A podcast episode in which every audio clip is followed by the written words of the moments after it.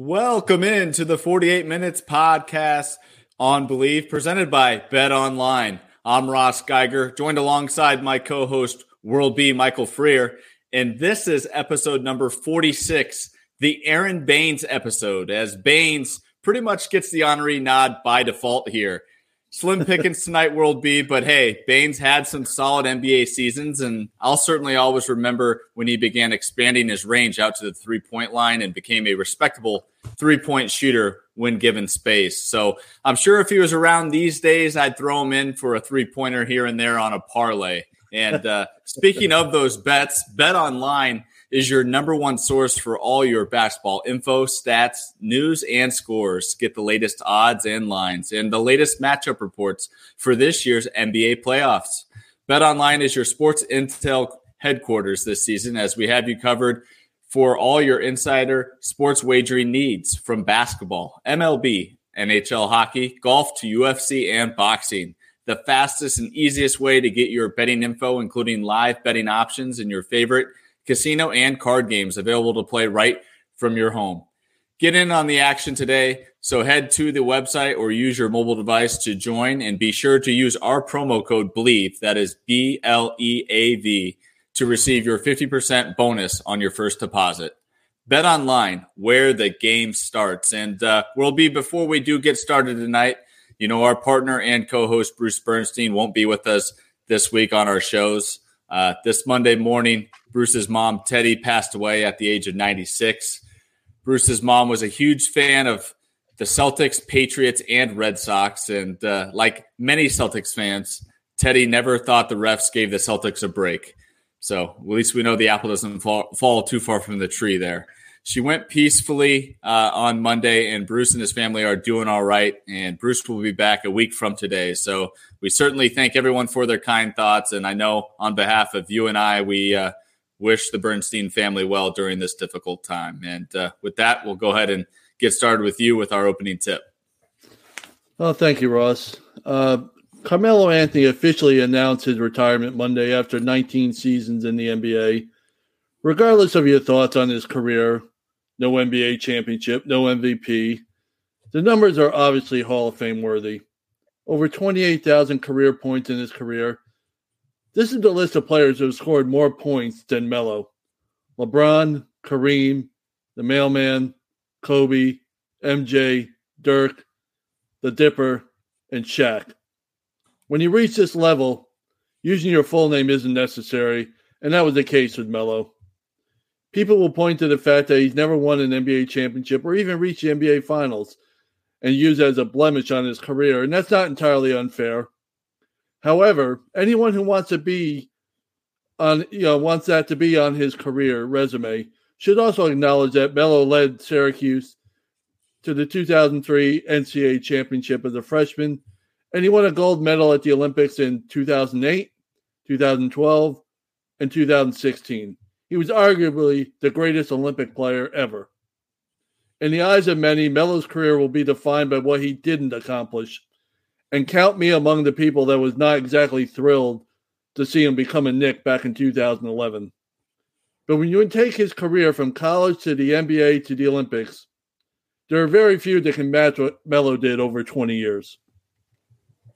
Absolutely. Well said there. World B, and uh, congrats on to Melo and uh, for his tremendous career in the NBA. I certainly grew up a fan of his game, especially being a master of the mid range with the footwork, and then of course those dagger threes that he hit throughout his career with both the Nuggets and the Knicks, uh, more specifically there. As for my opening tip, uh, after an embarrassing loss in Game Three, Celtics head coach Joe Mazzulla was asked if he has lost the locker room. He responded, "quote yeah, it's why I need to be better to figure out what this team needs. Well, I don't. I, I think I know what this team needs, and that's a new new coach. There's absolutely no way he can recover from this. Admitting that he's lost the rock room at the most important time and biggest stage of the season is a death wish for most head coaches. While the non non competitive play by the players speaks for itself, the honesty answering that question directly after the loss makes me question whether or not Mazzulla would even care to return at this point, or maybe whether or not the writing has already been on the wall for him internally. Either way, what a disappointing, frustrating, and strange coaching hire this has turned out to be for Boston. And I will say this I do think some of the blame should certainly be thrown on the Celtics front office, as it's fair to say this team didn't really set Mazzulla up for much success. Where's the veteran coaches on his uh, on his assistant coaching staff? While Mazzulla certainly uh, is set up with a talented roster, if you look around the league at NBA coaches that we would all consider great coaches, you're sure you're sure to find notable assistant coaches that have either been a head coach or are certainly interviewing for open roles. And that certainly doesn't seem to be the case in Boston. So, you know, it's a tough one because as much as I want to criticize Mazzulla all the time, I also look at that front office and say, you know, where was the support in this situation? And uh, I don't feel like he was really set up for that much success for moments like these right now at the biggest stage. So should be interesting to follow that. I know that we're going to cover that here later on in tonight's pod with the uh, Celtics Heat talk. But let's go ahead and start with our first quarter as King James was swept by the Denver Nuggets. And uh, World B, I'll, I'll start with you here. What was your big takeaways having just watched an exciting game four? Uh, well, it, we mentioned before we went on, I mentioned to you, you know, it was a four game sweep, but it really didn't feel like a four game sweep to me. I mean, you had one yeah. game decided by six, another game decided by five. There was an 11 point game in game three. And then tonight being a, a two point finish where the uh, Lakers had control. You know, they dominated the first half. They played like a team that didn't want to go home. They wanted to keep playing. And so you have a lot of respect for a team that comes out fighting like that. Uh, we haven't didn't see that from the other team that's down two three nothing in the uh, out east that we'll get into. Uh, LeBron, my takeaway: LeBron was uh, terrific, and I will uh, address LeBron specifically at the end of the show. Uh, he did not have, he had a little bit of help, but he certainly did not have enough. And the Nuggets woke up. I mean, the Nuggets, yep. I don't think they, I'm not going to sit here and say they uh, didn't care in the first half or use that silly cliche. The, the Lakers certainly played with more energy, played with more urgency. There's no question about that, the way they did it. But that third quarter, 36 to 16. I mean, that that's you know, that's absolutely dominating when you have to dominate. You got beat up in the first half. Your energy wasn't there. Mike Michael Malone certainly uh, saw that, and he was trying to get his team energized, and it just wasn't working. They came out in the second half. Whatever they decided, well, one thing they decided was to get on the fast break. I mean, they got uh, seven two fast break points in the first half, seven in the third quarter. Uh, yeah, they clearly wanted to do that. They got more second chance points in the third quarter. They really uh, went to work in that third quarter, and that was uh, it. Really turned out to be the difference. Yeah, absolutely. And we did see that urgency by the Lakers uh, earlier on. LeBron basically played the entire first half. That pretty much says everything we need to know about how urgent tonight's game was, of course. And uh, of course, he, he left halftime early and uh, had a heck of a first half there. But uh, at least the NBA fans worldwide were getting treated to a Tristan Thompson halftime interview. I know that uh, we shared a laugh about that. Um, but in all seriousness, here, you know, LeBron had it going for him in this one. No better example in that first half than when he had that above the head lob pass that ended up just swishing uh, through the hoop for three points. I mean, that was just an incredible uh, fluke of luck, I guess you could say. But credit, as you said, World B, credit to the Nuggets here. They kept fighting throughout this one. They could have easily saw LeBron's first uh, strong first half and said, you know what, we'll punt this and you know go home and, and and take care of business. You know, in Game Five. No, they they had the heart of a champion, which is what it takes in this league to you know bring it every night. They they've established good, healthy habits of of, of continuing to, to fight in games, and we're able to get control of that lead late in the fourth quarter. And uh, I, I, was thoroughly impressed with both sides in this one. I thought, you know, the Lakers played about as hard as you could have thought. Uh, played good basketball throughout. I mean, there were some questionable moments from Anthony Davis out there, but you know he turned it on there late in the fourth quarter, and uh, Lakers had every chance to win this one. Nuggets just got the best of them one, once again, and uh, Nuggets, uh, rightfully so, are the Western Conference champions this year. Yeah, they're, they're the better team. We we knew that coming in. It was a long shot for the Lakers. The Lakers getting to this point was impressive enough. We all thought they had, you know, when you have Anthony Davis and LeBron James, you're looking like you you know you're supposed to have a good team. But if you if you want to give an honest assessment, you look around on the Laker roster. They have AD, they have LeBron, and they have a lot of uh, Austin Reaves starting to, to come into his own in this season. We saw that, and Hachimura played well uh, for a good part of the playoffs. But there are a bunch of role players after that. And you look at the Nuggets, you have the MVP, previous MVP, the last couple years, in, in the Joker, and you have Jamal Murray, who's mm-hmm. just below all star level. And then you have a bunch of other players, a lot of whom aren't, they're kind of, in be, I don't know where they fall in between. They're not stars, they're not role players either, though. You know, Michael Porter Jr. is not a role player. Aaron Gordon's not a role player. You know, Jamal Murray obviously is not a role player. Kentavious Caldwell Pope is not. He, he's not a role player. He's a. These are quality players. Where the Lakers basically have role players. Dennis Schroeder's a role player. D'Angelo yeah. Russell. I'm sorry. Until you show me a little more, you're a role player on this team. You, you just are.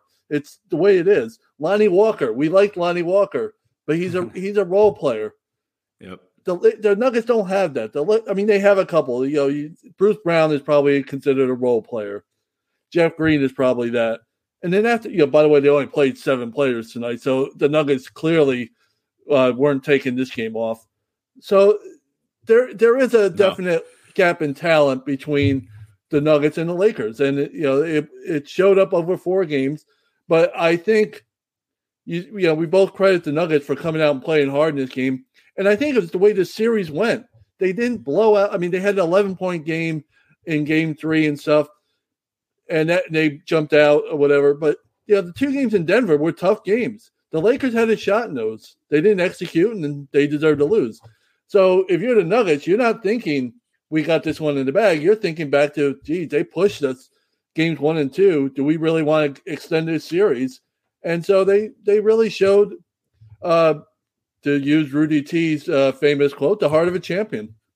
Yep, yep, and uh, I think this is a great example of how some of these things take time, and obviously it going through some tribulations here. This is a team that's been battling the last couple years as a group to make it to this this peak peak level, the pinnacle of, of of basketball, making it to the NBA Finals. They've been there. They've gone through the struggles. And, you know, I think that cohesion and having that experience as a group is what separates a team like the Nuggets from a team like the Lakers, despite the Lakers having two of the NBA greats in Anthony Davis and LeBron James. And uh, I think it was a, a, a big, big test for uh, the Nuggets to go ahead and close this one out as they continue to push there in game four. I mean, the Joker played 45 of the available 48 minutes in this one. Murray, 43 minutes. Aaron Gordon 40, Porter 40, and uh, Caldwell Pope 39. And as you uh, had already stated, only two reserves played off this bench. So definitely for uh, Michael Malone and his uh, roster, it's got to be a good feeling knowing you got now about a week. I think uh, first finals game is June 1st, uh, if I remember correctly there, June 1st. So they're going to have some time to kind of rest, recover, and get set for you know who they face next. It's of course, looking like the Miami Heat. But uh, one last thing on this game before we do go ahead and move forward, unless you got something else, is uh, you know late in that game for the Lakers, um, believe they were down two at the time. LeBron James had it at the top of the key in a critical two for one possession. Uh, had some space. It looked like the Nuggets defense was trying to to bait him into a three. I think in years past we would see LeBron James, you know, go full throttle, put his head down, and aggressively attack the rim. This time, you know, he just kind of waited, debated taking the shot, and then flipped it over quickly to Schroeder, who swung it around the horn to the corner and had it deflected out of bounds, trying to get the ball to Reaves. And, uh, you know, coming out of that timeout when Darvin Ham uh, took that, there was like four seconds left uh, on the shot clock, and LeBron had to uh, settle for a off balance James Harden like one legged fadeaway there that clanked off the side of the backboard. And, uh, it, my question to you will be: is, is this just another tall tale sign of, of, LeBron James kind of slowing down, or do you think it was just the usage in this game and in the series, or are you going to start crediting some of this to his age? Are we are we finally starting to see the father time as as well as he played? I mean, that was a critical moment to where if you're the man and you're you know one of the the, the greatest in the game today, I mean, you'd think he would take over in that that scenario, right? Well, you would think. I don't think. Uh, you know, he was gassed in that. For I mean, he played all but four seconds in this game, which is sure. mind-boggling. Uh, so yeah. he he literally gave everything he had in this game tonight. So I'm not going to criticize uh, his that play too much. I agree with you. It was a weird situation. He could have easily taken to the hole. I think he was busy assessing the situation. If I remember right, Joker had come out on him on that play. Yeah. Uh, and but he sat back. Uh, LeBron did to, to, assess the whole situation, read the, the, defense, and he's probably looking up at the clock, probably thinking maybe do I have enough for two for one? What do I do? And I think he took. I think he basically just took too much time in getting the offense uh, set.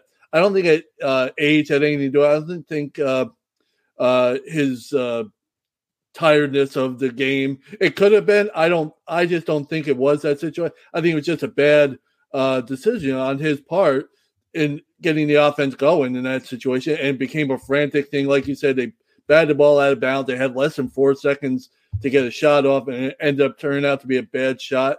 I always like in those situations, me personally, watching a game, it stop to not worry about the clock as much and take a good shot because it seems to me that you end up taking a bad shot when you're more concerned about when you take the shot. You hear people on TV all the time say, you know, somebody makes a great shot. Oh, did he leave too much time on the clock? Well, you take the best shot when you get the best shot. That's how it works. Yep. You deal with the rest later.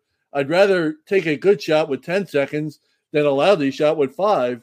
And, you know, I agree. You know, t- then you're scrambling, just like what happened here. I think it was just a bad situation, a bad running of the offense uh, execution wise. I don't think the being winded or being tired had anything to do with it. Although 47 minutes and 56 seconds, yeah. it very well could have been. I mean, that's an incredible. He played more than anybody else on the on the court tonight. The guys the oldest on the court played the most and scored the most points. Had 14 rebounds or had uh, 10 rebounds and nine assists. One assist away from a triple double. I mean, that's that's incredible.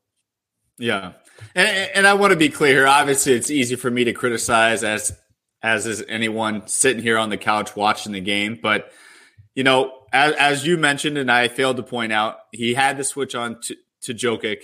Jokic had five fouls, so I don't know. I mean, I just feel like in that type of circumstances, in years past, we would have saw a different LeBron, and uh, you know, obviously. Well, he, did, take it to the hole a couple possessions earlier. I think to tie the game where he took it right to the hole and and uh, I can't remember. I think Joker was on him, but I'm not positive. And I thought he let up and uh, he beat him to the hole, and I think it tied the game with about a minute or a minute and a half to go. I'd have to you know double check that, but he did take it to the hole. That was a perfect opportunity, you would think, to take it to the hole, but he was probably waiting to see when who was going to be available. The double team came when he started to drive because that's what happened on the last plays. You you know, he drove yep. it and Jamal Murray was on him and Joker was on him and he didn't get really, he didn't get a shot off really. And it got uh, tied up with uh, Jamal Murray, made a great defensive play.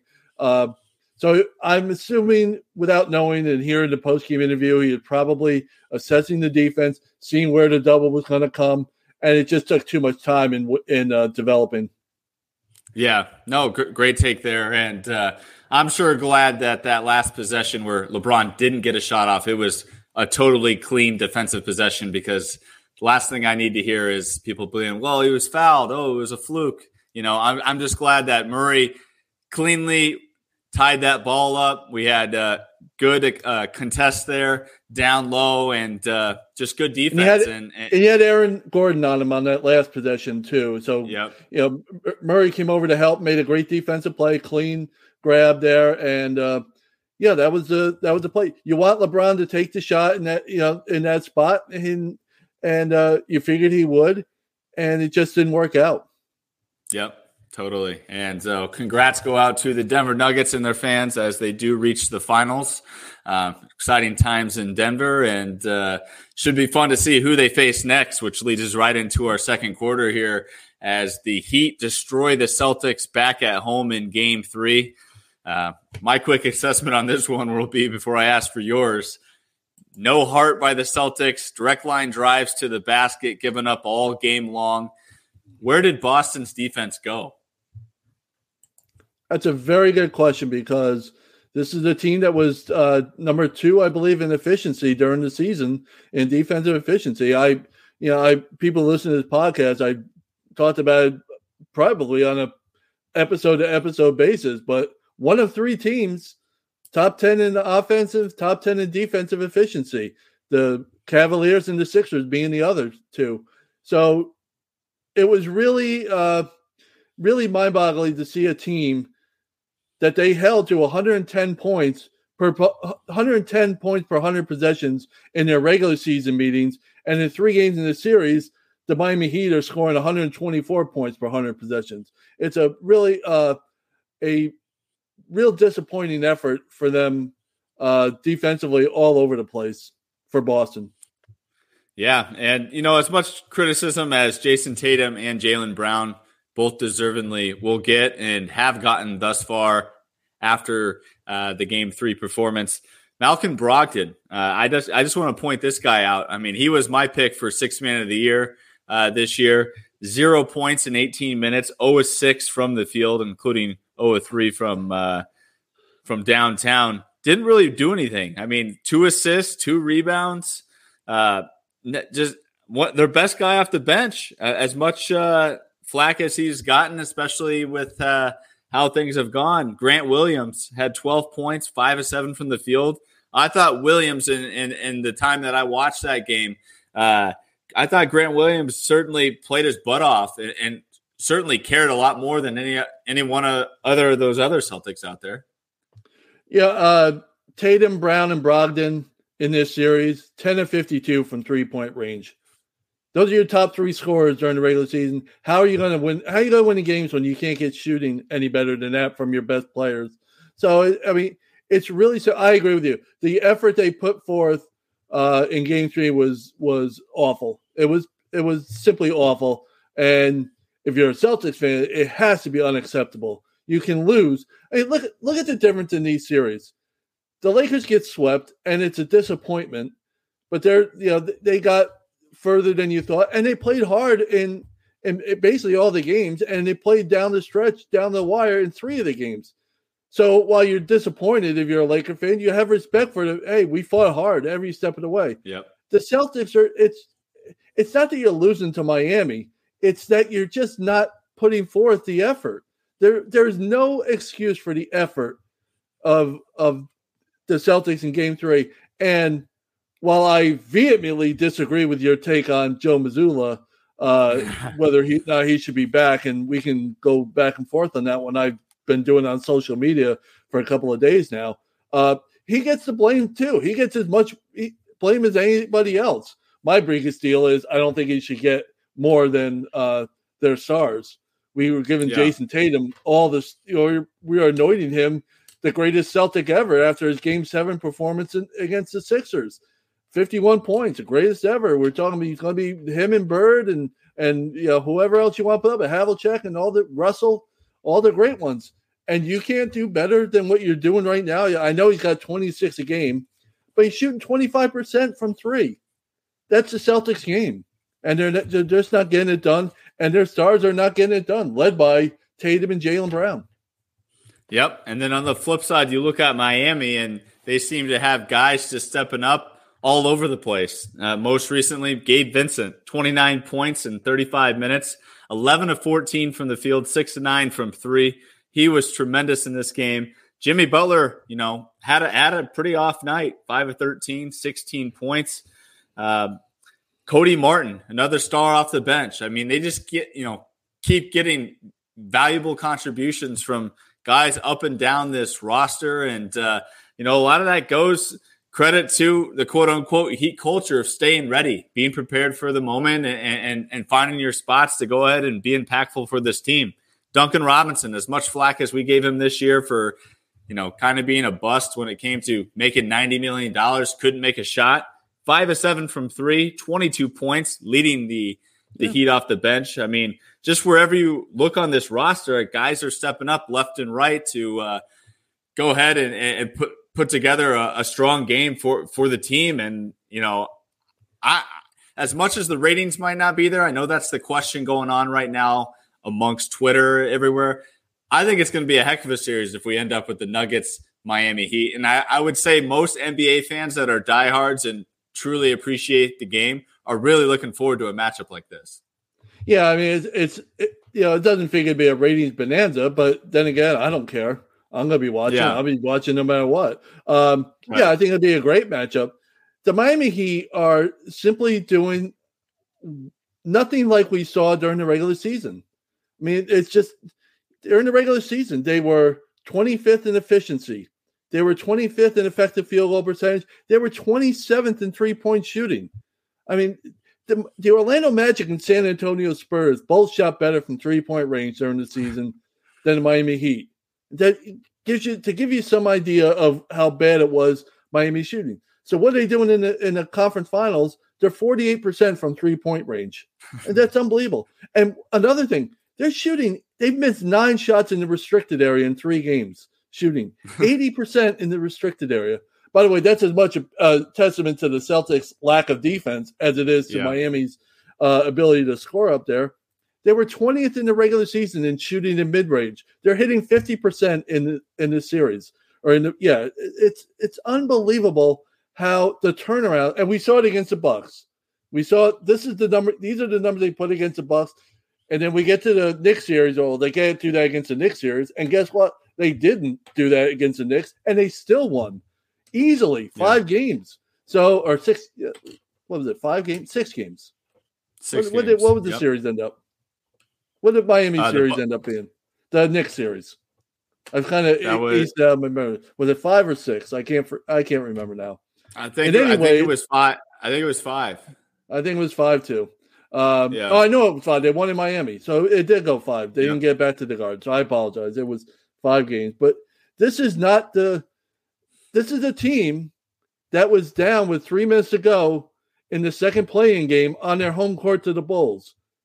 Yeah. And they're they're in this spot right now. It's a remarkable turnaround. It's one of the best stories the NBA's uh, had. Two of the best stories, if you want to be honest about, it, with the the fact that the Nuggets are in there for the first time, and yeah. you got Miami, which is unless something happens dramatically in Beantown, it's over there. I mean, I can't fathom a team as good as the Celtics were during the regular season putting a worse effort on the court in the playoffs in this series.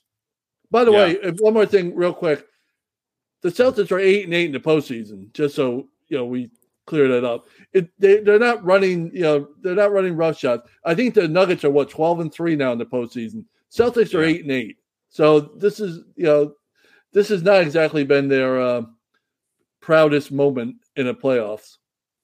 Not at all. And I think the Nuggets are also undefeated at home which uh, speaks volumes about the the altitude and that home court advantage that they not only have but continue to hold up and take pride in. So that will be big moving forward into the NBA Finals as well. So I got to bring it up before we lead into break. You you kind of teased it, having been vocal on, on Twitter. So give me your argument for Joe Mazzulla. I mean, so if you're a Celtics fan, or let's say you're the Celtics uh, owner, you're bringing him back. Is that what you're saying, or what are you defending Absolutely. here with Mazzulla?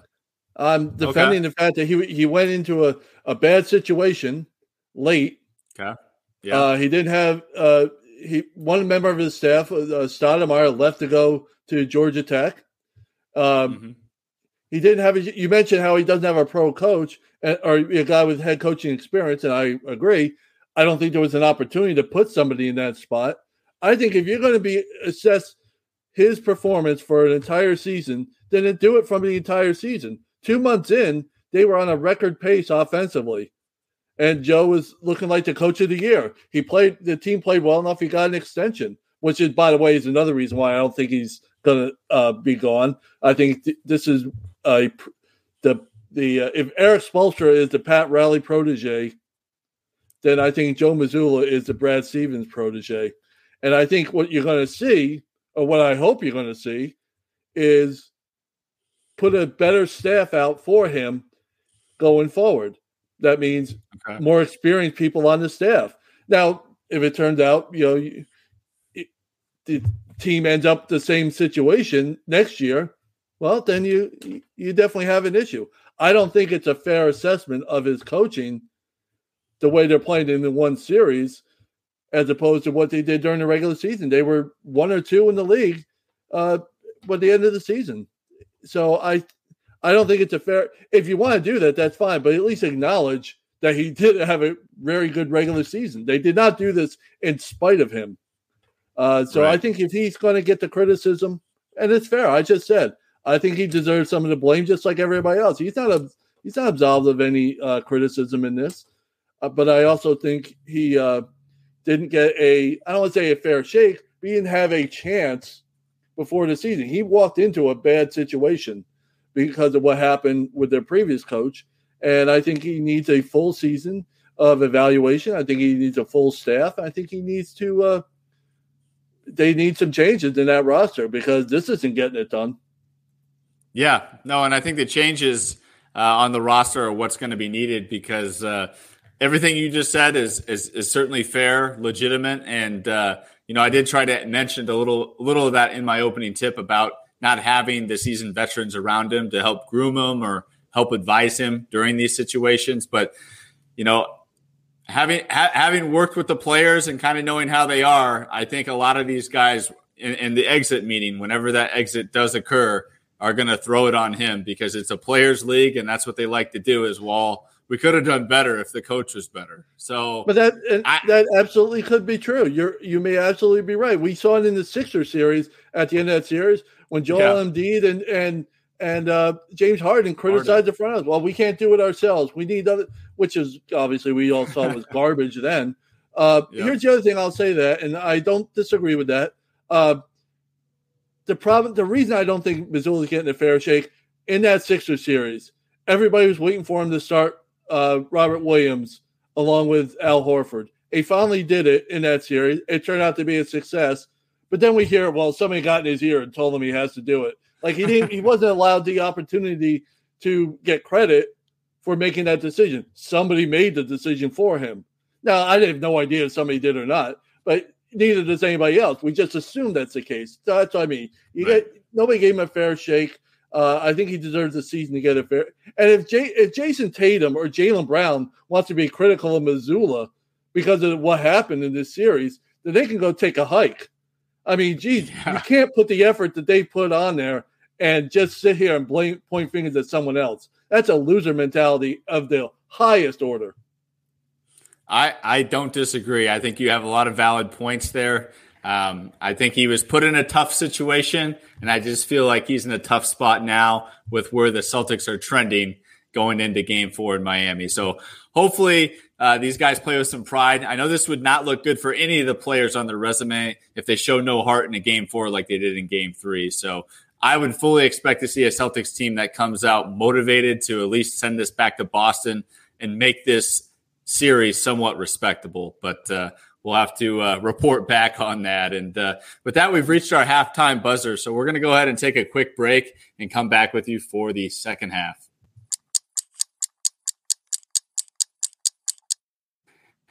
And we're back with the start of the third quarter. And uh, we were just talking about a coach and Coach Mazzulla. Let's talk about the coaching carousel some more and provide some updates here, World B. And uh, let's start with the Milwaukee Bucks. As Woj reported earlier on Monday, that there are a final three that are set as of now, and that is Nick Nurse, Kenny Atkinson, and Adrian Griffin. And what I found ironic about this list is that Griffin was on Nick Nurse's staff in Toronto. So technically, it's Kenny Atkinson of the Warriors and two Raptors coaches. What's your take from uh, what Woj has reporting? Uh, I think it's a it's a good uh, it's a good list. I'm I'm a little surprised that somebody like Monty Williams wasn't uh, considered for, or yeah. maybe he was and he didn't want want that role. I have no idea. I shouldn't speculate that, but I would I would have thought he'd be a good uh, voice to be on that team that has a lot of veterans, and obviously Monty Williams is well respected as a coach, as a person, and I think that would have gone over well. I think Kenny Atkinson. Uh, I it broke my heart that he turned he accepted and turned down uh, said no last year to the Hornets job. Not that yeah. it wasn't uh, 2020 hindsight on his part worked out well there, but uh, I I think he's a good coach. I was excited about the idea of him uh, ending up in Charlotte. So if I liked him in Charlotte, I gotta like him coaching Milwaukee if, if that uh, becomes the case. Yeah. So I mean, just kind of breaking this one down here. Of course, Kenny Atkinson, I had uh, used my opening tip on before, saying that of course he has a lot of the same principles and comes from that same uh, coaching line as uh, Mike Budenholzer and Darvin Ham and all those guys. The one with Adrian Griffin, unless you're a, a Milwaukee Bucks fan, uh, you know Adrian Griffin was an assistant coach on Scott Skiles' staff right before I actually joined the team. He has familiarity with the Bucks front office with Jon Horst. Um, Adrian Griffin has also been, you know, certainly trying to get a head coaching job for almost a decade now. He's been uh, an assistant coach in this league for quite some time and uh, has been interview has been interviewing for at least multiple teams for a number of years now. So he's certainly knocking on the door and has gotten his fair share of practice for these situations and seems prepared. So, you know, I, I hope for a guy like Coach Griffin, you know, if he doesn't land a, a, a big job like the Milwaukee Bucks, that he'd at least get a situation like Detroit where, you know, he, he could be the guy that's been preparing for this job, and, you know, has been uh, ready to, to take over and lead a team. And uh, being a former player himself could probably do a really good job grooming a young, talented, but raw Pistons group. Yeah, I can see that. Um, when you've been in the league a long time, you you know you've been an assistant for a long time. Um, I think you get you get some amount of respect right there. Being around the league, being a former player, also adds to that. Um, yeah, it's nice to see somebody like that who's been around for a long time getting these opportunities to interview for and be finalists for these jobs. Now he just needs somebody to uh, believe in him, and if it's the Bucks, you know, more power to him. It's you don't want to miss if you're the Milwaukee Bucks on this hire, since you uh, just let a quality coach, a championship coach, get away from you, or you just send him packing. You don't want to miss on this one. Uh, because that, that right now this is a franchise uh, altering decision if you mess up. Yep. a lot of a lot of uh, personnel could be changing if you don't get the right coach in this spot. Absolutely, no doubt about that. And then you know the Phoenix Suns, you know, just despite how intriguing the job is, the Suns kind of remain the ultimate wild card right now as far as the head coaches and, and the rumors that are, are, are, that are swirling right now. All we know at this point is that the new owner Matt Ishbia has been taking the reins, making decisions, and it's been reported that the general manager James Jones has taken kind of a back seat here in, in this entire process. Obviously, reports came out about the decision to make the Kevin Durant trade, and of course, when you have a big trade like that, the owner is going to be involved. But it seems like Ishbia is totally involved in this, and uh, kind of as an outsider looking in, will be how would you feel as a Suns fan with a, a, brand new owner, you know, making a big swing for KD and you know firing a guy like Monty Williams, and you know, still not much being said about you know a final three set to take over as head coach. Would you be concerned? Uh, I'd be I'd be concerned absolutely, uh, unless this is not a job uh, for me. This is not a job for a an assistant coach, unless it's somebody from Monty's staff that they already know and respect. Yep. Kind of like when the Knicks uh, in the '90s went from Pat Riley to Don Nelson for half a season, and then went to Jeff Van Gundy and a long-time assistant there, and he took over for years with that franchise. Uh, I think an outsider who is an assistant on a roster like this isn't going to work. I think the name's Ty Lue. I mentioned before, I think he'd be perfect for this job. I think Ty Lue would be perfect in any job, actually, but uh, I think he'd be mm-hmm. great in this job. I think Budenholzer would be a, a solid pick in this job. Uh, you want veteran quality. There's enough championship caliber coaches out there or quality veterans out there to pick from. Uh, you know, the other name, Kevin Kevin Young's been mentioned, Phoenix assistant. That would be a situation where if they like him, if the players like him, if they're impressed with him, yeah, he could get that job. But I I think looking outside, I from an assistant standpoint, I don't think me personally that would uh, work in this situation. I think you want somebody. Uh, I don't want to say name. I want to say experience uh, yeah. as a head coach, and I think there's enough out there to you know go forward and find the right coach. Just like the Bucks, this is a a big time decision. You do not want to miss on this one. Yep. Yep, totally agree. And uh, as you mentioned, there are a lot of quality hires available right now in the coaching market. And uh, please promise me you will show up to uh, our Friday podcast after I ask you this one. But let's just say Boston does make a change. Would it make sense to bring Doc Rivers back in? Last coach to win a title in Beantown, and our own Celtic uh, colleague here, Bruce, seems to love Doc. Could you see that happening if a change is made?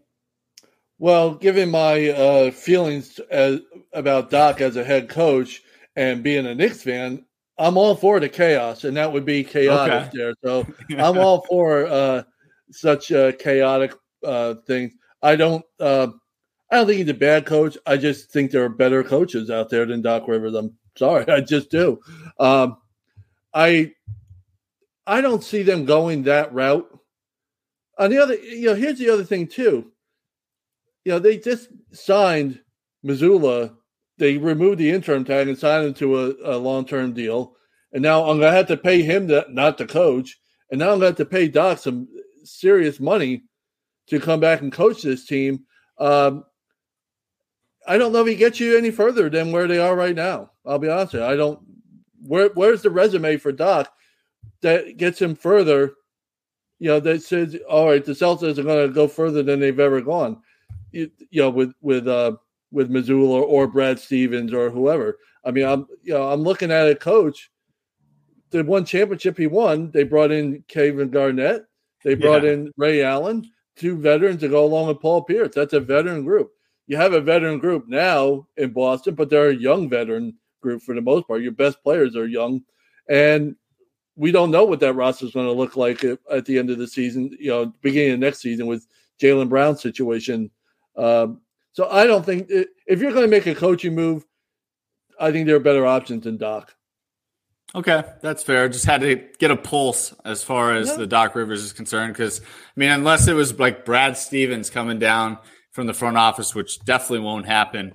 You know, a guy like Doc would be at least a good in Boston PR spin. I feel like a lot of people would love that move and, and it would create a lot of buzz around the team of all right, now we got an established guy that, you know, has a resume here and we, we love Doc. We love Doc. I could just see Boston fans kind of rallying behind that. Sure. Well, instead of being down three nothing in the, in the finals, you could be up three to one and worried about whether you're still going to win. well, well, well said there. And uh, with that, we'll go ahead and get to our fourth quarter. And uh, it's mailbag time, World B. We've got some listener submitted questions. And our first question is with Woj having called Wemba Wembanyama the greatest prospect in NBA history on the draft lottery night, James wants to know what does Wemby have to do in his career to live up to that kind of hype? Tough question there. Uh, it's a tough question. First of all, I disagree with that assessment. I don't think there's yeah. been, ever been anybody uh, a bigger prospect coming in this league during my lifetime than LeBron James. I just uh, I, I, I would agree. There's people have to remember he was he could have been the number one pick at 16 years old. he did yeah. he was that big a deal. Um, the expectations are so high for him. I I would think I've heard people say a, a, Hall of Fame career is not enough for someone like that. I disagree. I think, um, I think a, a, guy puts up Hall of Fame type numbers in that spot would be an acceptable uh, uh, goal to reach. It's not unacceptable. You know, it's not uh, an unacceptable goal for him to try and reach. Uh, being among the greatest of all time and whatever, that, that's always debatable. We'll, you know, debate that to the end and that's fine. I will say this: I saw a picture of him uh, the other day on Twitter or whatever, standing next to Rudy Gobert, who goes seven yeah. one, and Rudy Gobert was shorter. So that gives you yeah. an idea of what we're talking about. Uh, the kind of uh, height, the kind of talent we're looking at with him. Um, you know, have a an all star caliber, like our Carmelo type of career with maybe a championship if you're fortunate enough or whatever. Um, and that'll to me that'll be acceptable. I don't know anybody in 20 years that would say that was a bust. They're a disappointment. Right.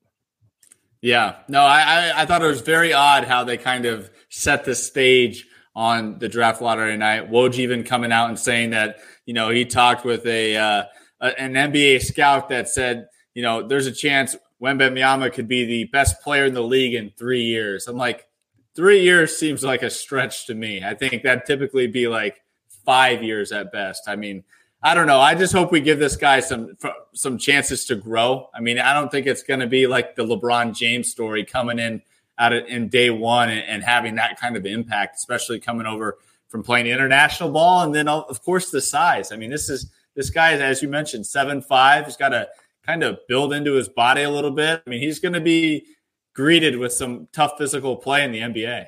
Well, I'll say this: if he is as big a prospect or as good a prospect as somebody like LeBron James uh, was in uh, 2003, it will not take him very long to become one of the best players in year three. If he's if he's everything, it didn't take LeBron that long. LeBron was among the best in year two after his rookie yeah, season. By the time second season came around, he was a now he was a much different uh, build. He was a much different type of player. I get all that. I have no idea if this kid's going to be all that in a bag of chips. But if he is what all the scouts and everybody else says, yeah, by year three, he could be, you know, if he makes all NBA, that's you're on your way to uh, being at that level in a few years with LeBron and all the all the rest of them. Yeah, it should be a lot of fun to watch with Wemby uh, joining the San Antonio Spurs and just seeing how his career develops here very quickly in the NBA. Now, our second question, of course, we do have a lot of Phoenix listeners, Suns fans that uh, like to chime in. We got a big fan uh, by the name of Mike that put together a list of eight and trade rumors that he's seen out on the internet, and he wants to pick our wants us to pick our favorite for the Suns. Now, how much you believe of these, I'll leave it up to everyone listening to, to go ahead and judge for themselves. But uh, first one is that the Bulls would receive DeAndre Ayton and Chris Paul, with the Suns getting DeMar DeRozan, Lonzo Ball, Andre Drummond, and a conditional first round pick. Do you believe? If I'm is that believable? Phoenix, I don't do that. It's. I mean, I don't believe it. If I'm Phoenix, I don't uh, make that pick. Why would I want Lonzo Ball?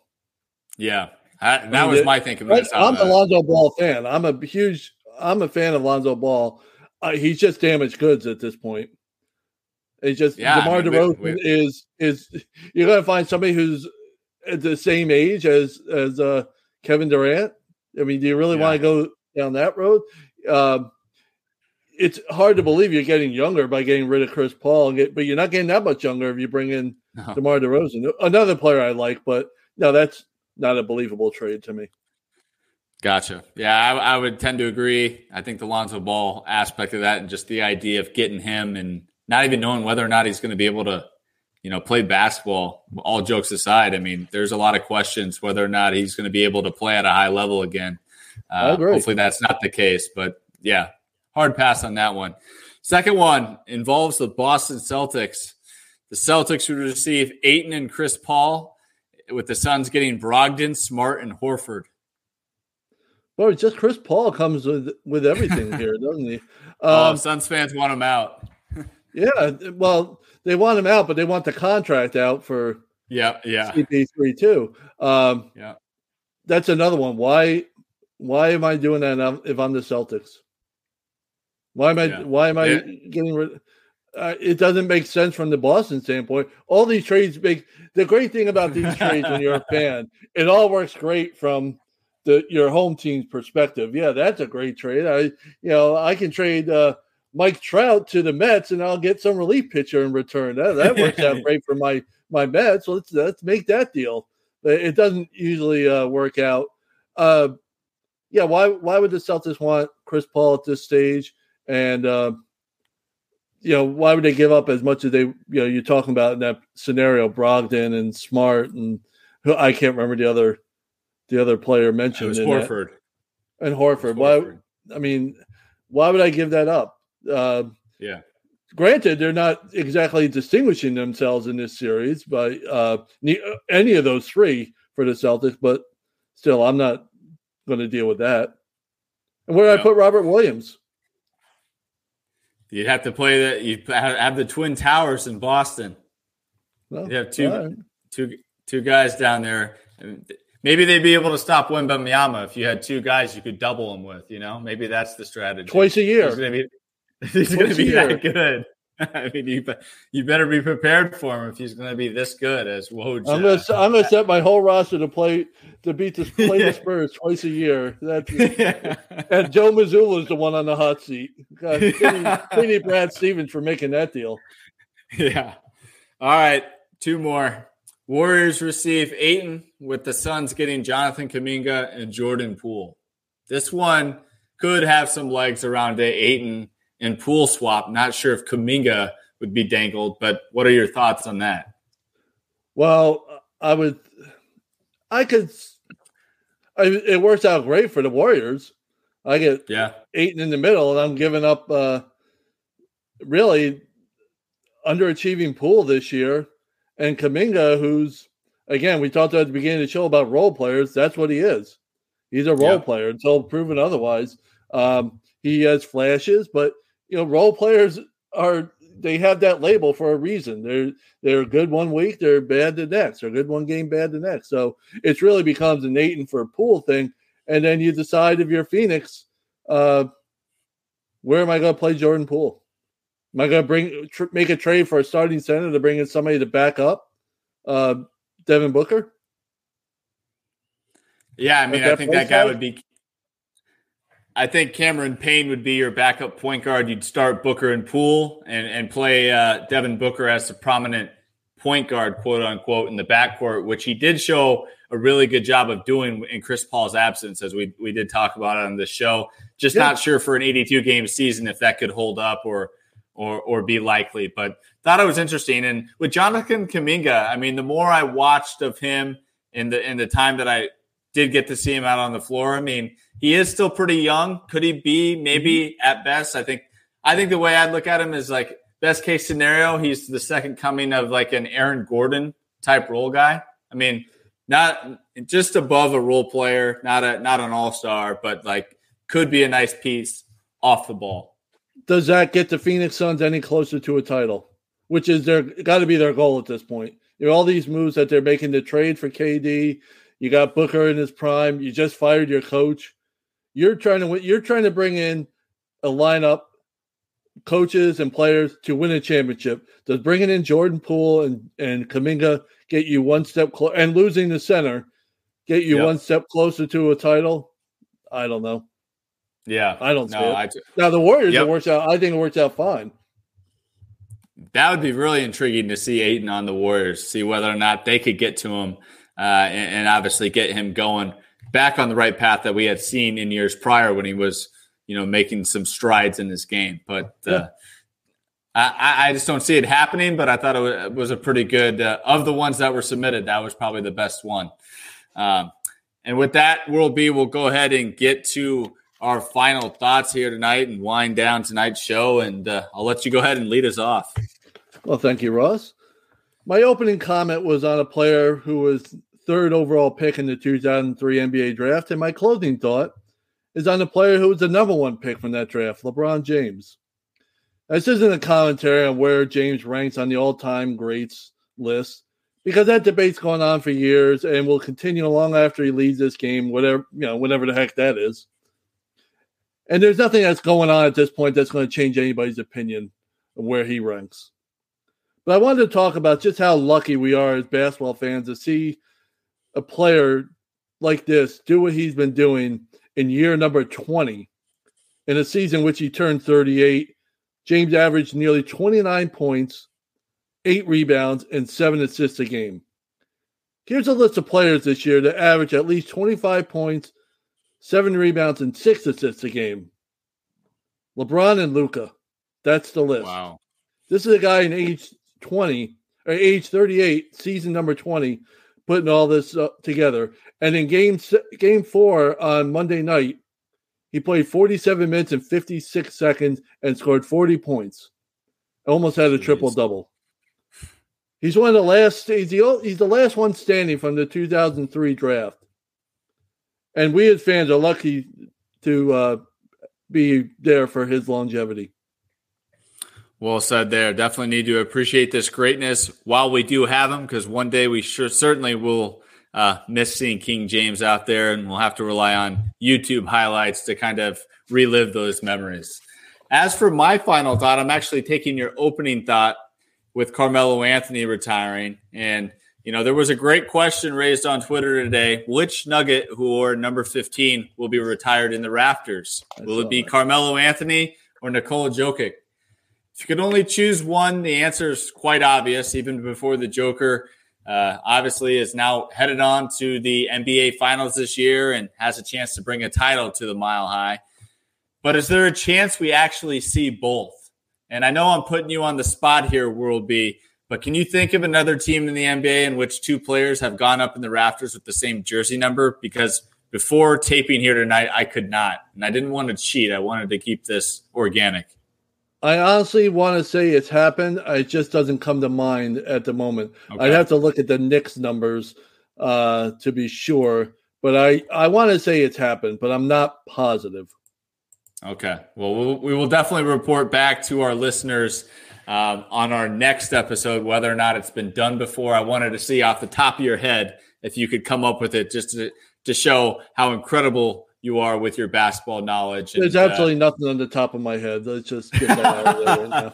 All right. Well, at least you confirmed that for us here at the end of the show. But uh, we want to thank everyone for tuning in here. That will do it for uh, this edition of the 48 minute. By the way, I believe. Oh, go ahead. By the way, before we go, yeah, Dick McGuire and Earl Monroe had their number 15 retired by the New York Knicks up in the rafters. There you go. You have so it. There you go.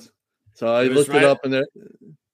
It was. Right I apologize for tongue. ruining your your clothes there, but that's had to get that no. in.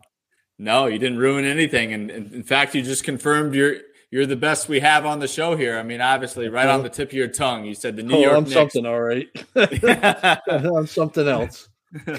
well, with that, that will do it for this edition of the 48 Minutes Podcast on Believe, presented by Bet Online. Thanks for tuning in, and we'll be back with you on Friday to be sure you're up to date in 48 on all things around this association. Take care, everybody.